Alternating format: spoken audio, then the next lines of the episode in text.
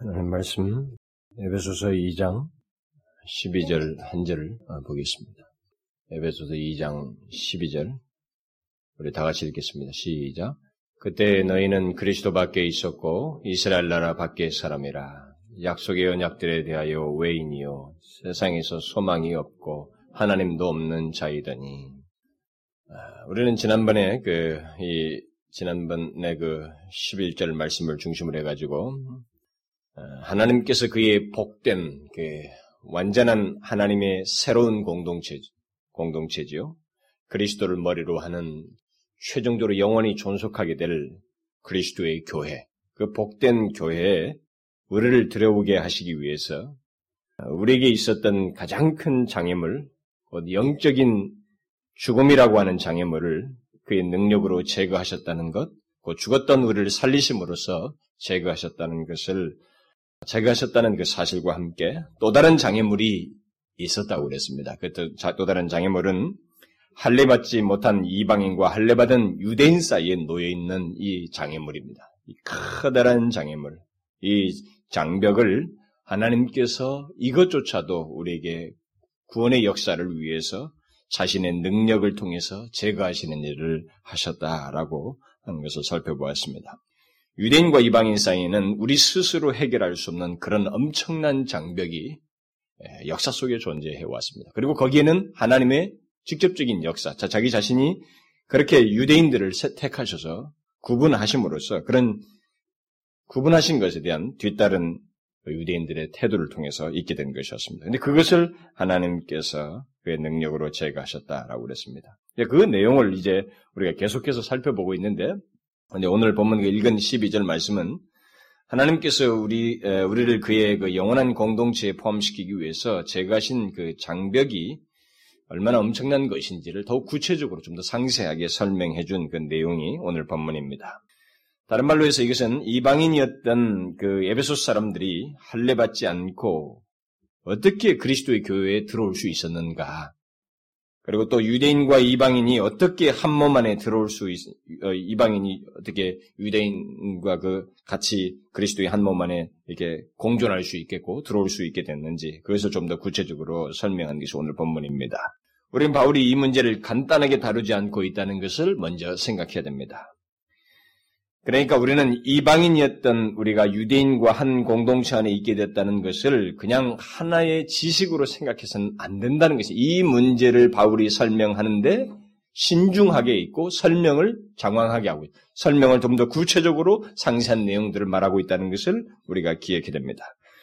그러니까 이 결국 하나의 어떤 지식의 문제가 아니고 이것은 굉장히 실제적인 내용이야만 한다는 거죠. 그러니까 오히려 이 사실을 알므로 인해서 우리에게 베풀어진 하나님의 능력이 얼마나 큰지를 사실적으로 알아야만 한다는 것입니다. 이것을 그리고 체험적으로 알아야 된다라는 면에서 이 문제를 바울은 여기서 신중하고 좀 더 상세하게 다루고 있습니다.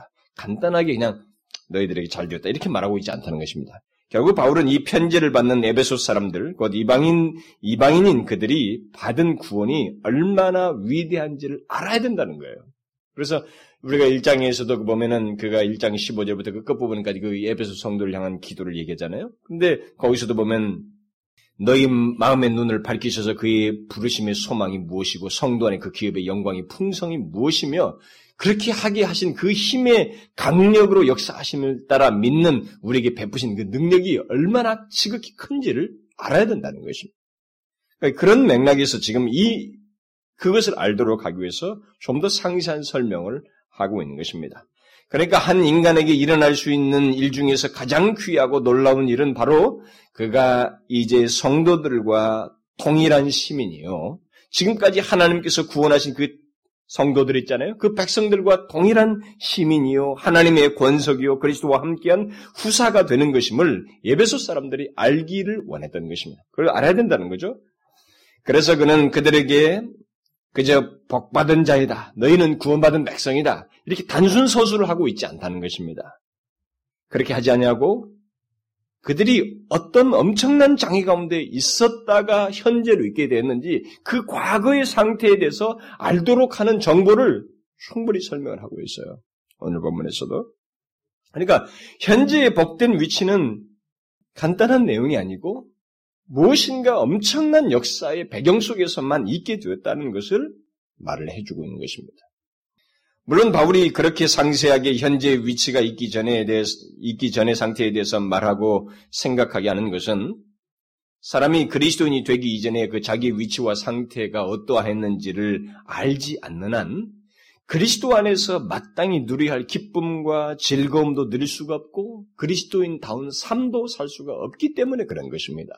우리는 이것을 잘, 바울이 왜 이렇게 일 장과 이 장과 삼 장에서 이런 부분에 대해서 집요하게 얘기를 하고 있는가? 왜 우리들이 과거에 구원받기 이전의 상태에 대해서 이런 것들을 항상 대조적으로 이렇게 일 장, 이 장 일 절부터 십 절에서 말할 때도 먼저 그걸 얘기하고 뒷부분을 말하고 또 여기서도 다시 그걸 얘기하고 또다시 뒷부분을 말하는 왜 이런 식의 논지를 계속 고집하고 있는가라는 것에 대해서 우리는 이 사람의 취지를 잘 알아야 됩니다. 그것은 인간 때문에, 우리 인간의 상태 때문에, 우리 인간이라고 하는 존재의 독특함 때문에 그렇습니다. 인간은 그리스도인이 되기 이전의 위치와 상태를 정확히 알지 못하면 현재의 위치의 영광스러움과 은혜를 알지 못하게 됩니다. 그것으로 인해서 우리는 그리스도 안에서 누릴 수 있는 즐거움이 무엇이며 그 기쁨이 무엇인지를 알지를 못하게 되어 있습니다. 그것은 다분히 추상적이 되어버리는 거예요. 그리고 그리스도인다운 삶이라고 하는 것에 대해서 이것을 고역으로 생각하는 것입니다. 제대로 그리스도인다운 삶을 살지를 못하게 되는 것입니다. 실제로 우리가 이런, 이런 문제와 관련해서 보게 될 때 예수를 믿는다고 하지만은 교회 안에서의 그 기쁨과, 아니, 그리스도 안에서의 어떤 기쁨과 즐거움을 누리지 못하는 사람들을 우리는 보게 됩니다. 예수를 믿는다고 하지만 그들이 그리스도 안에서 기쁨과 즐거움이라는 것이 무엇인지 그 맛을 도 알지도 못하고 누리지도 못하는 사람들을 우리가 분명히 보게 되는 것입니다. 그런 사람들은 다른 이유가 아니에요. 이, 이 지금 여기서 논리를 전개하고 있는 이 바울의 논지를 따르자면 그것은 다른 이유가 아니라 이 말입니다. 그들은 자신들이 이전에 죄 가운데 어떠한 존재, 죄 가운데서 어떠한 존재에 있는지를 분명하게 인식하지 않았다는 것입니다.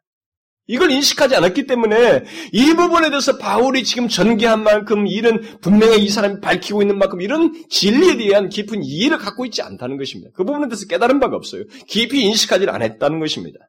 만일 그것이 인식하지 못한다면 그래서 그리스도 안에서 어, 못하게 된다면 그리스도 안에서 즐거움과 그 자유함 같은 것은 체험적으로 알 수가 없는 것입니다. 그리스도 안에서 그 기쁨과 즐거움이라는 게 무엇인지에 대해서 그 사람은 알 수가 없어요. 남들이 그렇다고 하는데 그게 다 그림의 떡인 것입니다. 그게 자꾸 지어낸 얘기같이 보이는 거예요. 저 사람이 뭔가 만들었다고 자꾸 생각해요. 성경에 있는 이런 내용들은 이건 뭔가 이게 잘못됐다. 뭔가 특별한 사람들이고 뭔가 다르다고 하지 이것이 나의 현실일 수 있다는 생각을 거의 못하는 것입니다. 여러분 성경에서 우리가 그것을 항상 봐야 됩니다. 여기 성경에서 나오는 이 모든 고백과 그들의 경험들은 하나님이 베푸신 은혜, 그 은혜를 받기 전에 자기 자신이 어떤 상태에서 이런 은혜를 받았는지를 알므로 인해서 토해내온 고백들이에요, 다. 그리고 그들이 누렸던 즐거움과 기쁨들을 그렇게 찬양으로 통해서 폭로한 것, 드러낸 것은 다 그런 경험 때문에 이렇게 하게 된 것입니다. 여러분, 인간의 죄악됨과 부패함은 별 차이가 없어요. 그 정도에 있어서 뭐 조금 뭐 차이가 있나 외견상 드러날지 모르지만 근본적인 면에서는 차이가 없습니다. 인간의 죄악됨과 부패함에 관한 문제에서는 차이가 없어요. 그러나 그 중에서 자신은 큰 죄인으로서 많이 용서받았다고 하는 사람은 그만큼 감격도 크게 되고 또 자기에게 베풀어진 은혜도 크다고 여기기 때문에 은혜에 대한 누림도 크고 즐거움도 크고 기쁨도 큰 거예요. 무슨 말인지 아시겠어요? 여러분, 용서를 많이 받았다, 용서를 많이 받은, 받았다고 여기는 사람은 바로 그런 일이 있는 거예요. 예수님께서 그런 말씀을 하셨지만. 그러므로, 우리는 한번 이런 부분에 대해서 자기 자신을, 자기 자신을 한번 살펴볼 필요가 있어요. 그리스도 안에서의 즐거움을 알고 있는가? 여러분들은 그렇습니까? 여러분은 그리스도 안에서의 즐거움을 아십니까? 그 즐거움은 여기 바울이 설명하고 있는 논지를 알지 못하면 또 그것을 깊이 수긍하지 못하면 사실상 가질 수도 없고 누릴 수도 없고 누릴 수도 없는 것입니다. 한번 생각해 보십시오. 여러분은 자신이 이전에 어떤 존재였는지를 인식하며 자기에게 베풀어진 하나님의 은혜와 사랑이 지극히 크다는 것을 생각으로만 아니라 마음으로 깊이 느껴보았습니까? 그것을 여러분들이 깊이 인식하는 가운데서 이것이 자기에게 말할 수 없는 기쁨으로 뒤이어서 나타나는 것을 경험해 보았느냐라는 거예요. 이런 것을 사실적인 경험으로 가지고 있습니까? 여러분은 자신에게 나타난 하나님의 능력이, 능력이 지극히 크심을 생각하고 묵상할 때 그런 것으로 인해서 감격하게 됩니까? 감격해 보았습니까? 여러분은 주변, 주변이 만든 어떤 인위적인 분위기 때문에, 분위기에 의해서가 아니라 다른 사람이 나를 부추겨서가 아니라 또 하나, 아니, 하나님께서 내게 행하신 그 일을 자기가 묵상함으로 인해서 그 사실로 인해서 기뻐하고 즐거워하느냐는 거예요. 그런 것을 통해서 하나님께 감사의 찬송을 드리고 싶은 마음을 우러나오는 감사의 마음을 가지고 찬송을 하려고 하는 그런 것을 가져보느냐는 거예요. 그 사람이 바로 그런 경험을 가진 사람이 그리스도 안에 있는 즐거움을 누리고 있는 사람이에요. 그 주변 것이 아니라 하나님 자신, 내게 베푸신, 하나님께서 내게 행하신 일을 묵상함으로 인해서 기뻐하고 즐거워하는 사람이 바로 그리스도 안에서 즐거움을 누리고 있는 것입니다. 만일 그런 즐거움과 그것의 나타남이 자신 안에 없다면 그는 하나님께서 그리스도 안에서 자기를 위해서 행하신 일이 무엇인지를 알지 못하고 있는 거예요. 머릿속으로 지금 지식으로 갖고 있는데 진실로 알지 못하는 거예요. 마음으로 알지 못하고 있는 것입니다. 그 사람은 여기 사도 바울이 간단히 넘어 사도 바울이 간단히 넘어갈 수 없는 아, 넘, 이, 이, 이것을 간단히 넘기지 않냐고 이것을 이렇게 힘써서 강조하고 상세하게 설명하고 있는 이 내용을 그 사람은 좀 제대로 이해를 해야 될 것입니다. 오늘 본문 같은 내용을 제대로 이해를 해야 될 것입니다. 그 사람은 여기 바울의 그 논리적인 순서를 따라서 무엇보다도 먼저 그리스도인이 아닌 것이 무엇인지부터 알아야 돼요. 그냥 그리스도인이라고 하는 것에서 평범하게 그리스도인이라는 것은 의미도 모르고 그냥 그리스도인이 되었다는 것만 대충 두리뭉실하게 넘어가는 게 아니라 그리스도인이 아닌 것이 무엇인지부터 그 사람은 먼저 사무치게 알아야 돼. 그리스도인이 아닌 게 무엇인지. 오늘날 교회 안에서 예수 믿는다고 그리스도인이라고 하는 사람들이 그리스도인이 아닌 것이 무엇인지부터 모르고 있어요. 두리뭉실하게 내가 그냥 행운아인 것처럼 그냥 예수를 믿고 내가 구원받는 것 단순하게 생각해요. 천만의 말씀입니다. 사도 바울은 그렇게 설명 안 합니다. 지금 예수 그리스도를 믿는 자의 영광스러움을 그리고 그것에 그 뒤에 그런 일이 있게 된 배경을 설명하기 위해서 거기에 행해진 하나님의 은혜의 역사와 그 능력을 설명하기 위해서 그리스도인이 아니었던 우리의 상태를 알아라는 거예요. 그것을 먼저 설명하는 거예요. 그러니까 그리스도인이 아닌 것이 무엇인지부터 알아야 된다는 것입니다. 우리가 지금 현재 그리스도인이 되기 이전의 상태에 대해서 정확하게 알아야 된다는 거예요. 분명한 인식이 있어야 된다는 것입니다. 그리스도인이 되기 이전에 우리의 위치와 상태가 어땠는지를 여러분 아세요? 그런 걸 여러분들 한번 깊이 생각해 보았습니까?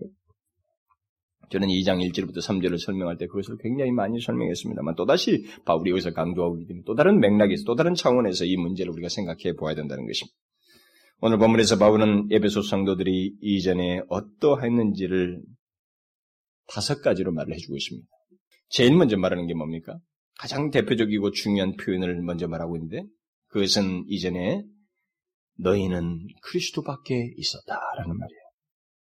여기 그리스도 밖에 있었다는 말은 그리스도로부터 떨어져 있었다 또는 그리스도와 관계를 맺지 않고 또 교제도 없었다라는 그런 의미입니다.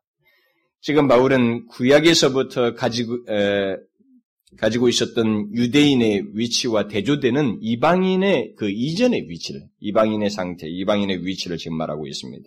그러니까 이, 이 에베소 사람들이 그리스도인 되기 이전의 그 상태를 지금 말하고 있습니다. 그런데 여기서 흥미있는 것은 구약에서부터 유대인들이 음, 누렸던 모든 특권으로부터 이방인이 제외되었고 구분되었다는 것을 말하면서 구약에서부터 있었던 예를 말하면서 너희는 그리스도 밖에 있었다 이렇게 말을 하고 있습니다. 왜 이렇게 말합니까? 그것은 유대인들은 구약시대부터 메시아에 대해서 계속 들어 알고 있었습니다. 유대인들은 그런 특권이 그들에게 있었어요. 그들은 장차 오실 메시아 곧 그리스도를 통해서 있게 될 구원과 축복에 대해서 알고 있었습니다.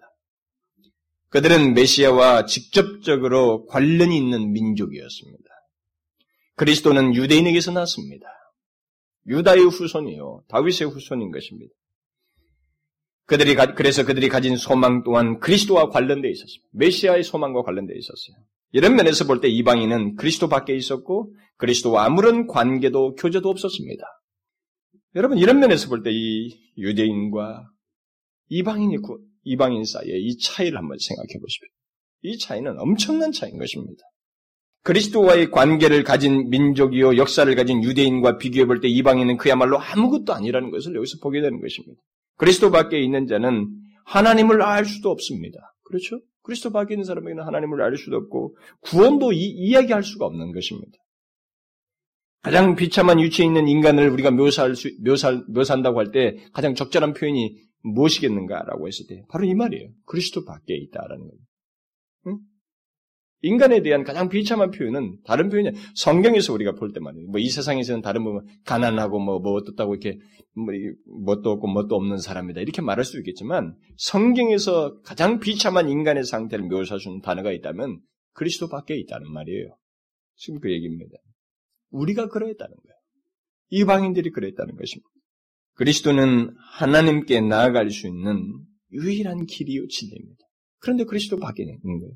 그 길조차도 열려지지 않았단 말이에요. 유대인 이방인들에게는. 그러니까 인간이 멸망치 않고 구원받으려면은 그리스도와 관계가 있어야 되는데 그를 통해서만 가능하게 되는데 그게 안 되는 거예요. 그러므로 만일 그리스도 밖에 있다면 인간은 아무것도 아닌 것입니다. 그저 이 세상을 죄 가운데 살다가 죽고 말 것이고 영원히 형벌, 형벌 받는 것만 그 사람에게 예약되어 있는 것입니다. 그리스도 밖에 있다는 것은 그런 면에서 완전히 버려진 상태를 의미하는 것입니다. 전혀 소망이 없다는 말이에요. 바울은 에베소 성도들에게 바로 너희가 이전에 그러하였다. 너희들이 지금 구원을 받았다고 하지만 구원받기 이전에 너희들은 바로 그러하였다. 여러분 우리도 마찬가지입니다. 우리도 똑같은 조건과 위치에 있었습니다. 우리도 그리스도 밖에 있었어요. 현재 우리는 하나님에 의해서 분명한 일이, 어떤 일이 분명하게 일어났기 때문에 현재 위치가 있는 것이지 우리의 그 일이 있기 전에 우리 상태는 똑같았어요. 그리스도 밖에 있었습니다. 그런 면에서 우리는 이것을 잘 생각해야 됩니다. 현재 우리는 이전에 그리스도 밖에 있었던 우리가 현재 이 상태로 있게 되었다는 것은 어떤 특별한 일이 아니면 도저히 있을 수 없는 일이라고 하는 것을 우리가 기억해야 하는 것입니다. 그래서 로이존스 목사는 이 어, 에베소서 강의를 하는 중에 본문을 강의하면서 이 말과 관련해서 그리스도 밖에 있다는 말이 얼마나 무서운 말인지를 이렇게 상기시켜 줍니다. 이 세상에서 문제가 되는 한 가지는 그리스도 안에서 하나님께 대한 관계입니다. 그리스도 밖에서 그리스도로부터 떨어진 삶을 살고 있다는 것, 이보다 더 끔찍한 말은 없습니다. 어떤 사람이 그리스도 밖에 있다든지 그리스도를 떠나서 살아가고 있다는 것보다 무서운 말은 없습니다. 사도는 에베소 사람들이 전에 얼마나 멀리 떨어져 있었고 그들의 입장이 얼마나 소망이 없었는지를 보여줄 수 있는 하나의 말을 생각하여 선택하였는데 그것이 바로 그리스도 밖에 있었다는 말입니다. 그리스도를 떠나서 생활하고 있었다. 그리스도에 대해서 살아있는 관계를 맺지 못하였다는 말보다 더 악한 것은 없습니다. 그러나 반대로 그리스도 안에 있다는 것만큼 더 놀라운 것은 없습니다. 우리는 그리스도 안에 있든지 아니면 그리스도 밖에 있든지 둘 중 하나입니다. 여러분은 어디에 있는지 아십니까? 이것은 이론이 아닙니다. 이것은 현실적인 사실이요 체험입니다. 이것은 우리의 영원한 운명을 결정지을 문제입니다. 오늘 세계에는 주일 아침에 하나님의 말씀을 들여다보는 대신에 신문을 읽거나 기사를 읽음으로 시간을 보내고 있는 사람들이 수없이 많습니다. 그들은 자기들이 그리스도 밖에 있다는 것이 얼마나 무서운 처지인지를 깨닫지 못합니다. 당시 영국의 가장 지성인들이 많이 모인 그 교회 그 성도들 향해서 그가 이렇게 외쳤습니다. 로이존스 말대로 그리스도 밖에 있다는 것은 그 자체가 악한 것이요 무서운 처지에 있는 것입니다. 그런데 과거에 우리가 바로 그런, 그러하였다는 것입니다. 이방인은 모두 그러하였다는 거예요. 에베소 성도를 비롯해 저와 여러분이 다 그런 위치에 있었다는 것입니다. 우리들이 그렇게 소망 없고 악하고 무서운 처지에 있었다는 것입니다. 그것을 먼저 알아야 된다는 거죠. 그 다음 또 바울은 에베소 성도들을, 성도들을 향해서 이전에 너희는 이스라엘 나라의 밖의 사람이라, 이스라엘 나라 밖의 사람이다 라고 말하고 있습니다. 하나님은 이스라엘을 특별히 선택하여서 그들과 특별한 관계를 맺으셨습니다. 하나님은 아모스 선지자를 통해서 말하기를 내가 땅의 모든 족속 중에 너희만 알았나니 라고 이렇게 말씀하셨습니다. 이 말은 다른 나라들은 하나님께서 알지 못하셨다는 말이 아닙니다. 뭐예요? 모든 이 세계의 열방의 모든 족속에 대해서 하나님은 아셨습니다. 그러나 그들을, 그들만 아셨다고 하는 것은 이스라엘에 대해서 하나님께서 특별한 관계를 가지시고 그들에게 특별한 관심과 사랑을 나타내셨다라는 말입니다.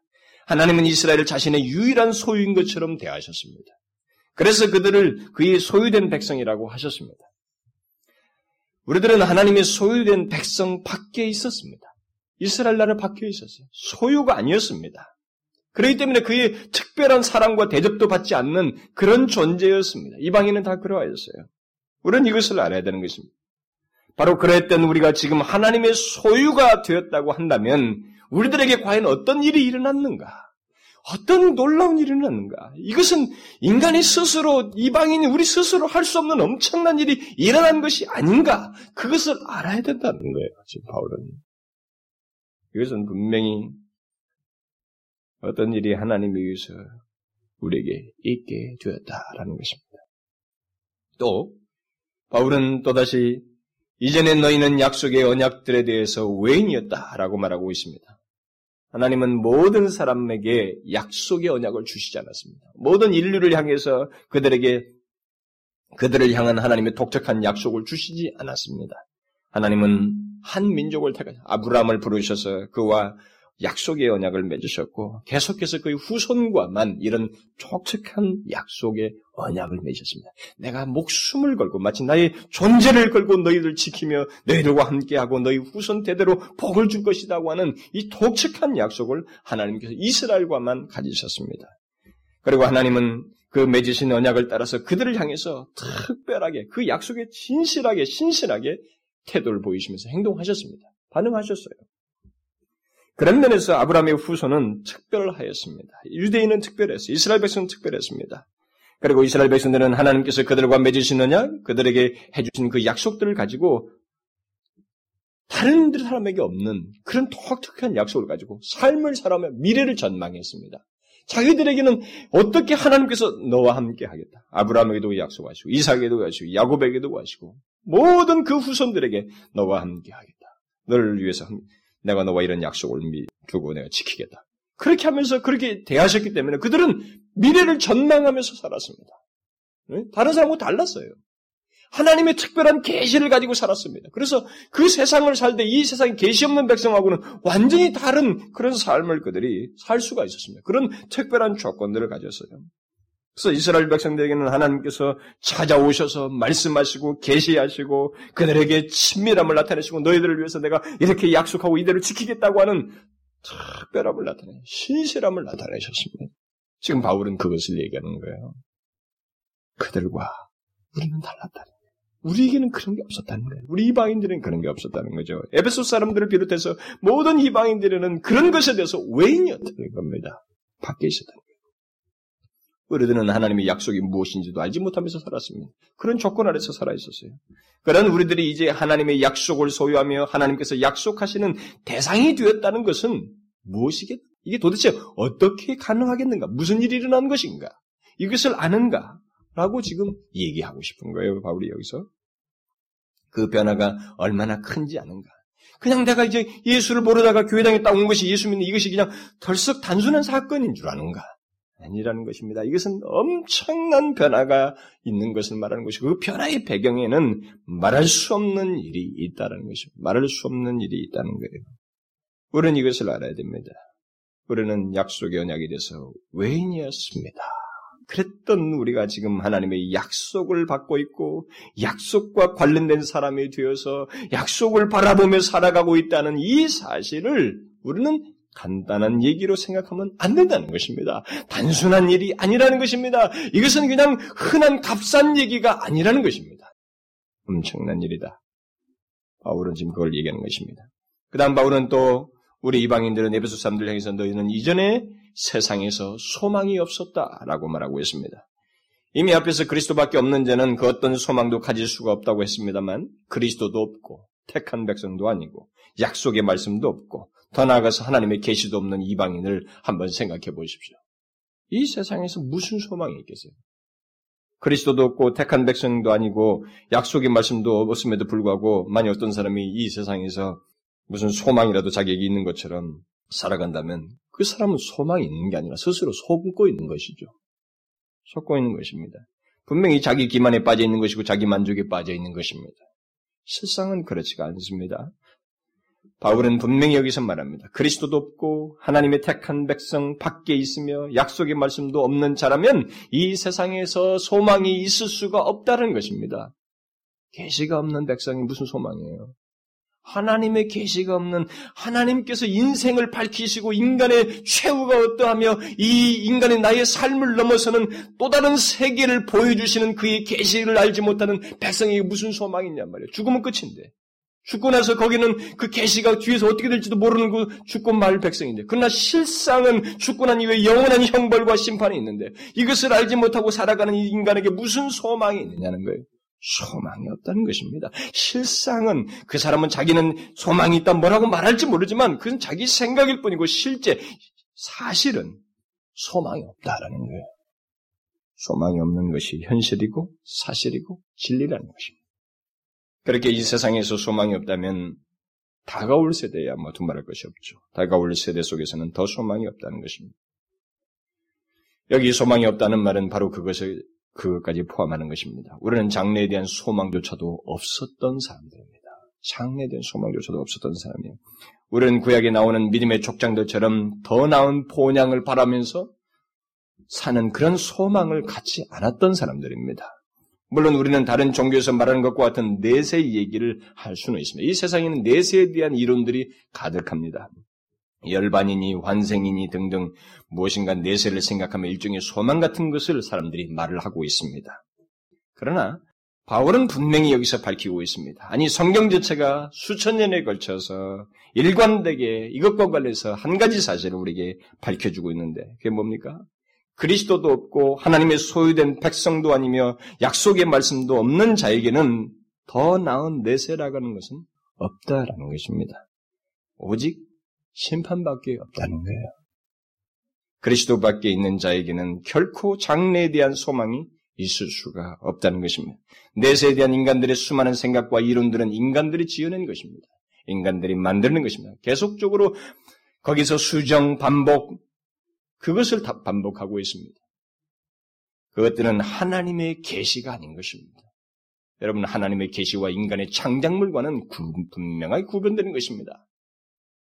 인간들이 지금 말하는 무슨 내세니, 무슨 환생이니, 뭐니, 이런 것들은 다 계시가 아닙니다. 인간들의 머릿속에서 나온 거예요. 하나님께서 펼쳐 보이신 것이 아닙니다. 그들은 그런 면에서 스스로 기만을 당하고 있는 것입니다. 우리들이 그리스도의 교회에 들어오기 전에 바로 우리도 똑같았다는 거예요. 막연하게 장래를 바라보며 소망 없이, 실제는 소망이 없는 자로서 살아갔단 말이죠. 우리는 이 세상에서 소망이 없는 자로서, 더 나아가서는 장래에 대한 소망도 없는 자로서, 그냥 죄 가운데서 살다가 뒤에서 닥칠 심판만을 기다리면서 살 수밖에 없었던 그런 존재였다는 것입니다. 그런데 바로 그런 우리가 이제 이 세상에서 소망을 가지게 되었다는 것입니다. 우리는 지금 영원한 삶을 누릴 수 있게 되었다. 이것이 어떤 변화인지 아는가? 소망이 없었던 존재가 실제로 실제로 소망을 갖게 됐다는 것. 그러니까 사실 소망에 대한 시, 실제적인 내용, 사실을 소유하고 소망을 가지고 산다는 것은 이것이 이게 도대체 어떤 변화인지 아는가? 어떤 일이 있게 되어서 이런 일이 우리에게 그런 결과가 있게 된지를 아느냐라는 거예요. 여러분, 우리의 지금 그런 면에서의 소망을 갖게 된 우리의 이 변화는 굉장히 놀라운 변화이면서도 사실적이고 현실적인 변화를 얘기하는 것입니다.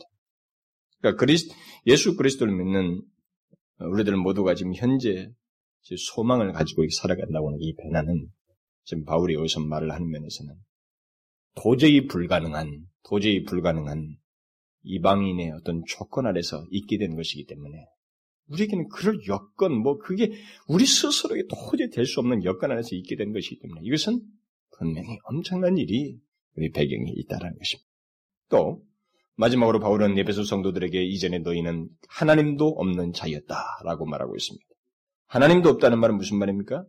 하나님께서 존재하시지만 너희에게는 하나님이 없는 것과 같다라는 말입니다. 결국 그 말은 하나님을 알지도 못하고 교제하지도 못하였다라는 것입니다. 하나님을 알고 교제하는 자는 하나님을 알고 교제함으로써 누리게 되는 여러 가지 것들이 있게 되어 있습니다. 기쁨, 평안, 위로, 그의 실제적인 도우심, 그의 인도, 그리고 영혼을 풍성케 하는 은혜, 그뿐만 아니라 현실적인 유익과 풍요 등 분명히 하나님을 알고 교제하는 것에는 그런 것들이 뒤따르게 되어 있습니다. 그런 걸 누릴 수밖에 없어요. 그런데 하나님과 사귐이 없었던 이방인에게는 그런 게 없는 것입니다. 하나님이 도우시고 간섭하시고 개입하시고 그가 나를 주시는 환경이 안 좋은데도 영혼이 기쁘고 내가 분명히 상황이 불편한데도 내 영혼이 즐거워할 수 있는 이런 식의 변화, 이런 식의 어떤 내용을 소유하지 못했다, 알지 못했다 이 말입니다. 그래서 여기 하나님이 없다는 것과 반대되는 하나님이 있는 자의 축복이 무엇인지 우리는 반대로 조금 이 말을 이 이야기에서 한번 생각해 볼 필요가 있어요. 여러분 그게 뭔지 아십니까? 하나님이 없다는 것과 반대되는 하나님이 있는 것, 하나님이 있는 자의 그 일종의 축복이라고 하는 것이 어떤지를 아느냐는 거예요. 우리가 성경을 한번 쭉 보게 되면 성경에 언급된 이 모든 내용이 바로 하나님이 있는 자에게 있게 되는 축복과 그 해당되는 그, 그들에게 나타나는 하나님의 그 특별한 관계, 은혜들이 무엇인지가 쭉 전체가 모든 내용이 그겁니다. 그러니까 여러분들이 하나님이 있는 자들, 곧 그 하나님의 백성들에게 있는 것이 하나님과의 관계에서 그들에게 없는, 하나님이 없는 자와 구별되게 있는 그 내용들이 무엇인지를 성경에서 펴자면은 전제예요. 어떤 걸 하나를 요약해서 빼내지 못합니다. 그런데 뭐 다른 건 다 둘째치고라도 우리가 성경에서 보게 되면 하나님이 있는 자들 말이죠. 이 하나님 없이 사는 그자 말고 하나님이 있다고 하는 그의 백성들 향해서 하나님께서 그들을 향해서 가지신 태도를 한번 보시면 뭐 다른 이것은 둘째치더라도 하나님이 그들과 항상 함께 하셔서 그들을 인도하시고 도우시고 살피시고 보호하시고 지키신 항상 그들과 함께 한다는 면에서 이 차이를 말해줘요. 엄청난 차이를 말해줘요. 그러니까 성경에서 하나님이 함께 하신다는 이 말씀만 여러분들 쭉 뽑아서 읽어보시면 여러분들은 금방 황홀감에 사로잡히게 되는 것입니다. 믿음이 없는 사람은 그게 무슨 말인지, 뭐, 그것의 풍요와 좋은 것도 잘 이해하지 못할 거예요. 그러나, 정상적인 하나님과의 신적인 관계를 가지고 있는 사람이라면, 그런 하나님의 은혜의 체험을 가지고 있는 사람이라면, 하나님이 함께 하신다고 하는 이 내용들의 이 수없이 많은 내용에 대해서, 여러분들은 즉각적으로 놀람과 경이로움을 발견하게 될 거예요. 너희 부모가 버릴지라도 난 너를 안 버린다. 이 세상이 뒤집어지고 다 어떻게 되나? 야, 표범이라든가 뭐 흑인이 피부를 검게 할 수 없지만, 그것은 뭐 다른 비유지만, 결국 하나님께서 말, 내가 너희들에 대해서는 이 세상의 자연 논리는 성립될 수 없는 그런 일들을 나는 너희들과 함께서 가지신, 갖는다. 하나님께서 그의 백성들 향해서 가지고 있는 이 모든 내용들을 보면은, 이런 부분에서 정말로 황홀해요. 여러분들이 말씀을 보고 진실하게 그 말씀들을 믿는 가운데서 바라보게 되시면, 여러분들은 하나님께서 함께 하신다는 이런 말과 하나님이 있다, 하나님이 있는 백성들을 향해서 가장 쉬운 말이 하나님이 함께 한다는 말, 이 말만 가지고 생각해 보아도 우리는 엄청난 것들을 보게 되는 거예요. 그래서 여러분 또 그런 것과 관련해서 하나님 있는 백성들이 그런 경험 아래서 하나님을 향해서 고백한 내용들을 한번 쭉 살펴보시면 여호와는 나의 무엇입니다. 무엇입니다. 무엇입니다. 이게 왜 고백되고 있어요? 우리는 그런 내용들을 통해서 하나님이 없다는 것이 얼마나 큰 재앙이고 저주스러운 것인지를 금방 대조해서 깨달을 수가 있어요.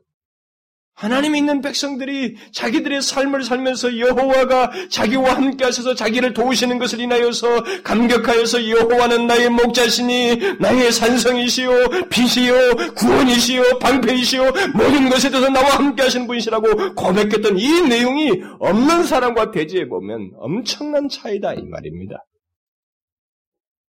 하나님은 그의 백성들과 항상 함께 하셔서 영원토록 함께 하시겠다고 말합니다.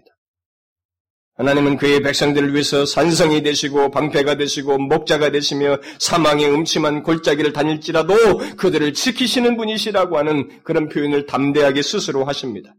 이런 사실들을 생각해 보게 될 때 하나님이 없다는 것은 그 어떤 말로도 표현할 수 없는 비극이에요. 그렇죠? 이 사도 바울의 논지를 따르면 비극입니다. 저주라고 말할 수가 있는 거예요. 그런데 그런 비극스럽고 저주스러운 상태에 누가 있었다는 것입니까? 에베소 성도들이, 이방인들이, 우리가 있었다. 우리가 그런 상태에 있었다는 것입니다. 우리가 그런 이유에 있었다는 것입니다. 그러던 우리가 이제 하나님이 우리와 항상 함께 하시는 그런 자가 되었다라는 것입니다. 그래서 그의 인도를 받고 그의 보호를 받고 영원토록 그와 함께 거할 수 있는 그런 자가 되었다라는 것입니다. 그리고 그런 말미암아 기쁨과 평안과 위로 등을 경험할 수 있게 되었다는 것입니다. 이 변화가 어떻게 된 것인가? 바울은 이것을 생각하라는 것입니다. 제가 십일 절에 얘기했잖아요. 그러므로 생각하라. 이것을 생각하라는 것입니다. 어떻게 이런 차이가 있게 되는가? 예수 그리스도를 믿는다고 하는 당신들에게 현재의 이 변화가 도대체 어떻게 있게 됐는지를 아느냐라는 거예요. 이것을 생각하라는 것입니다. 그것은 저절로 있게 되는 것이 아니라는 것입니다. 나의 결심으로 인해서 되는 것이 아니라는 것입니다. 그런 위치의 변화는 인간의 결심으로 될 수가 없습니다. 아닙니다. 그런 일은 오직 바울은 말합니다. 오직 하나님께서만 하실 수 있다. 하나님과 아니 유대인과 이방인 사이에 놓이는 그 장벽, 서로가 완벽하게 다른 이 차이를 극복해 안으시는 하나님 편에서의 행동, 그의 지극히 크신 능력의 나타남이 아니면은 이런 일이 우리 가운데 있게 되지 않는다, 있을 수가 없다는 것입니다. 그런 면에서 현재 그리스도 안에 있다는 것이 얼마나 큰 변화요 축복인지를 우리는 바르게 알고 이 사실을 즐거워해야 됩니다. 이런 내용을 통해 그리스도 안에 있다는 것을 즐거워해야 됩니다. 그리스도 밖에 있었으나 이제 내가 하나님의 소유된 백성이 되었다는 것을 기억하고 기뻐해야 하는 것입니다. 약속의 언약에 대해서 외인했던 내가 이제 약속의 말씀을 가지고 살게 되었다는 것을 우리는 감사해야 하는 것입니다. 세상에서 소망이 없었으나 이 세상에서부터 소망을 가지고 살게 된 것을 인하여서 우리는 기뻐해야 되는 것입니다. 하나님이 없는 자였으나 이제 하나님이, 하나님이 항상 함께 계시는 자가 되어서 하나님과 교제를 하고 그로부터의 그 교제 속에서의 기쁨과 평안과 위로와 도움과 인도와 간섭을 받으면서 우리가 유익을 얻고 있다고 하는 이 사실이나 해서 우리는 감사해야 하는 것입니다. 그래서 스펄전 목사는 오늘 본문에 너희는 그리스도 밖에 있었다라는 이 말씀만 가지고 설교하면서 그 회중들에게 이런 고소력 있는 말을 했어요. 여러분들이 그리스도를 소유함으로 인해서 소유하게 된 것이 무엇인지를 기억하십시오. 여러분들이 소유하지 못한 것, 소유하지 못한 것에 대해서는 내게 말하지 마십시오. 여러분은 어떤 수입을 갖지 못했을 수도 있습니다. 여러분은 어떤 능력을 갖지 못했을 수도 있습니다. 여러분은 재산을 갖지 못했을 수도 있습니다. 여러분은 친구들을 갖지 못했을 수도 있습니다. 여러분은 안락한 집을 갖지 못했을 수도 있습니다. 그러나 여러분, 여러분은 구세주를 소유했습니다. 여러분은 그리스도를 소유했습니다. 그것이 무엇을 의미하는지 아십니까? 자기 아들을 아끼지 아니하시고 우리 모든 사람을 위하여 내어주신 이가 어찌 그 아들과 함께 모든 것을 우리에게 은사로 주지 아니하시겠느냐 라고 했습니다. 그리스도를 소유한 사람은 모든 것을 소유한 사람입니다. 모든 것이 다 예수 그리스도 안에 들어있습니다. 여러분들이 일단 그를 소유하기만 한다면 여러분은 그 모든 축복에 대해서 부유해지게 됩니다. 예수 그리스도를 소유하고 있는데 무엇이 만족스럽지 못하겠습니까? 그리스도를 소유하고 있으면서도 불평합니까? 사랑하는 여러분, 나는 여러분을 점잖게 꾸짖겠습니다. 그리고 그와 같은 나쁜 습관을 버리도록 여러분을 위해 기도하겠습니다. 만일 여러분이 그리스도를 소유하고 있다면 여러분들은 성부 하나님을 여러분의 보호자로 삼고 성령 하나님을 여러분의 보혜사로 삼은 것입니다. 여러분의 현재 일들은 협력하여서 선을 이루며 미래 일들은 여러분에게 보다 행복한 분깃을 가져다 줄 것입니다. 그런데도 여러분들은 기뻐하지 않겠습니까? 라고 설교했습니다. 로이존스 목사도 그의 본문을 강의하는 중에 끝부분에서 이런 말을 했습니다. 만일 여러분들이 그런 자, 그런 자리에 있다면, 곧 그리스도 안에 있다면 즐거워하십시오. 그리스도 안에 있다는 것, 그보다 더한 것은 없습니다. 그것은 지상에 있는 천국입니다. 그것은 영원한 행복을 미리 맛보는 것입니다. 이렇게 말했습니다. 여러분, 이전에 그리스도 밖에 있었던 우리가 현재 그리스도 안에 있다는 것이 얼마나 놀라운 것인지 여러분들은 아셔야 됩니다. 이걸 알지 못하면 그리스도 안에서의 기쁨, 즐거움을 여러분들은 알 수가 없어요. 도저히 알 수가 없습니다. 그리스도 안에서 기뻐하고 즐거워한다는 것이 무엇인지를 알지 못하면, 알지 못하면서 예수를 믿는다고 생각해 보십시오. 얼마나 고역이겠어요. 여러분, 그리스도 안에 있다는 사실 자체로부터, 자체로 인해서 우리는 분명히 영원한 어떤 영혼의 기쁨과 즐거움을 누릴 수 있고 또 누려 마땅합니다. 여러분, 그리스도 안에 있다는 것이 현재 이렇게 하나님의 참된 백성의 이전에 그런 상태이지만 이제 하나님의 백성이요, 참 이스라엘 백성이요, 약속을 받고 있는 소망을 가진 하나님을 알고 있는 하나님이 있는 그 백성을 우리가 있다고 하는 것이 얼마나 놀라운 축복인지를 아십시오. 이것은 그리스도 안에서 즐거워할 수 있는 가장 강력한 내용이 되는 것입니다. 그래서 바울이 이것을 얘기하면서 너희들에게 그것이 어떻게 된 줄 아느냐? 어떻게 너희들에게 그런 변화가 있게 된 줄 아는가? 이것이 바로 하나님 아버지께서 하나님 아버지께서 그의 크신 능력으로 있게 하셨다는 것입니다. 더 구체적인 내용은 다음 절에 나옵니다만은 예수 그리스도를 통해서요. 그를 죽게 하시면서까지 그를 죽게 하심으로 우리에게 그런 일을 주셨다고 하는 것입니다. 여러분, 제가 언젠가도 그런 설교를 한 적이 있습니다만 저와 여러분 자신을 보면 특별할 것도 없고 잘할 것도 하나도 없습니다. 그런데 우리는 예수 그리스도 때문에 하나님께서 우리를 바로 그렇게 죄악스럽고 저주스럽고 재앙스러운 위치에 있던 우리를 현재 이렇게 있게 하셨다는 사실 때문에, 바로 하나님 자신 때문에, 그렇게 하도록 하신 조건을 주신 예수 그리스도의 죽으심 때문에 우리는 부득불 특별하게 되어버렸어요. 우리는 특별한 자가 되었습니다. 너무나 영광스러운 자가 되었습니다. 우리는 이 세상에 살지만 영원한 행복을 미리 맛보는 자가 되어버렸습니다.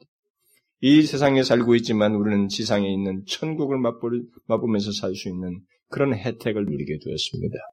여러분, 이것을 아십시오. 우리는 이 영광스러운 위치, 이런 상, 이런 복된 위치에 우리가 있게 됐다는 것에 대해서 정말로 바르게 즐거워하고 누릴 수 있어야 됩니다. 그런 맥락에서 여러분, 바울이 빌립보에서 기쁨을 그렇게 많이 말하는 것을 여러분들은 이해하셔야 됩니다. 바로 그리스도 안에서 이런 영광스러운 변화, 위치의 변화를 생각하지 않고 소유하지 못하면 빌립보에서 나오는 열다섯 번 넘짓하는 그 기뻐하라 기뻐하라는 이 기쁨이라는 단어는 도저히 믿어질 수가 없어요. 우리는 모방도 할 수 없습니다. 어떻게 감옥에 들어간 사람이 기뻐할 수 있습니까? 어떻게 그럴 수 있어요? 못합니다. 도저히 안 되죠. 그래서 여러분, 현재 내가 이 하나님의 능력에 의해서 현재 위치를 있게 됐다는 이 사실은, 이 현실적인 사실, 이 분명한 변화, 이 실제적인 이 내용에 대해서 여러분들은 굉장히 놀라워하셔야 됩니다. 이것은 저와 여러분이 이 세상 온 모든 것을 팔아서도 소유할 수 없는 전적으로 하나님에 의해서 행해진 놀라운 축복을 받은 것이고 그의 은혜의 혜택을 받은 것입니다. 그래서 우리는 이 사실 때문에 즐거워할 수 있습니다. 현실이 어떻다. 친구도 없고 가진 것이 없고 뭐가 스펄전이 말한 것처럼 무엇도 무엇도 없을 수 있겠지만 우리는 예수 안에 있고 예수를 소유하고 그리스도 안에 있다는 이 사실 때문에 우리는 즐거워할 수 있습니다. 그렇죠? 여러분, 이 사실을 기억하십시오. 어떤 상태에서 이렇게 됐는지를 기억하십시오. 그렇게 하게 되면 하나님의 은혜도 크고 감격도 크며 그리스도 안에서 즐거움도 크게 되는 것입니다. 여러분들은 분명히 그런 체험을 가지셔야 됩니다. 예수 그리스도 안에서의 즐거움이 무엇이며 기쁨이 무엇인지를 아셔야 됩니다. 예수를 믿는다면 그거 모르면서 예수 믿을 수 없습니다. 그러기 전까지는 그는 지금까지 수박을 보지만 멀리서 바라보고 그냥 맛도 못 보고 쳐다보고 있는 걸 똑같은 거예요. 그건 아닙니다. 그것은 그리스도인의 모습이 아니에요. 여러분, 그리스도인은 성전 어디든 다 보십시오. 너희는 여호와의 선하심을 맛보아 알지어다 라는 말도 있습니다만 우리는 신앙은 체험적인 것입니다. 실제적이에요. 사실적입니다. 하나님이 보이지 않지만 보이는 것 못지않게 우리에게 사실적인 경험을 주시고 그분이 주신 은혜가 얼마나 큰지를 알게 하시고 그의 인도를 경험하고 그분과의 관계 때문에 기쁨, 평안, 위로, 보호, 그의 간섭을 우리가 경험하게 하시는 것입니다. 그래서 이것을 알아야 돼요. 기독교 신앙은 체험적입니다. 그것이 있어야 돼요. 그리스도 안에 있다는 것을 인해서 기뻐하십시오. 그리스도 안에 있다는 것을 인해서 즐거워하십시오. 반드시 그런 것이 있어야 됩니다. 무슨 말인지 알겠어요? 있어야 됩니다. 그것이 없으면 말이 안 통해요. 도대체 저 목사가 무슨 얘기하고 있는가? 하나도 말이 안 통하는 것입니다. 예수 그리스도 안에 있기 이전에 그것을 생각하게 되면 여러분들은 이 바울의 논지를 따라서 은혜의 풍성함을 분명히 알게 되고 기쁨, 즐거움을 누리게 될 것입니다. 기도합시다. 하나님 아버지, 우리가 잊고 살았던 사실들, 그리고 잊어서는 안 되는 사실을 하나님 우리에게 상기시켜 주셔서 감사합니다. 우리가 현재가 있게 된 것은 그냥 나의 결심으로 또 우연하게 그냥 있게 된 것이 아니고, 또 이 사실 자체는 가볍고 단순한 것이 아니고 엄청난 내용이며, 이 일이 있기까지 하나님 자신의 예수 그리스도를 죽은 자 가운데서 일으키셨던 그 동일한 능력으로, 크신 능력으로 행하심으로 있게 된 것인 것을 기억하며, 하나님이여 그리스도 안에 있다는 것이 얼마나 놀라운지를 기억하고 그 사실을 인하여 기뻐하고 즐거워하는 저희들을 되게 하여 주옵소서. 그리스도인으로서 마땅한 삶을 살 수밖에 없는 이유를 여기서 발견하고 하나님 앞에 거룩함과 주님의 뜻을 기쁘게 여기며 살아가는 저희들 되게 하여 주옵소서. 오, 나 같은 죄인을 살리시고 이런 놀라운 은혜의 자리에 이끄신 하나님을 더욱 경배하고 찬양하며 감사하는 우리의 삶이 되게 하여 주옵소서. 예수 그리스도의 이름으로 기도하옵나이다. 아멘.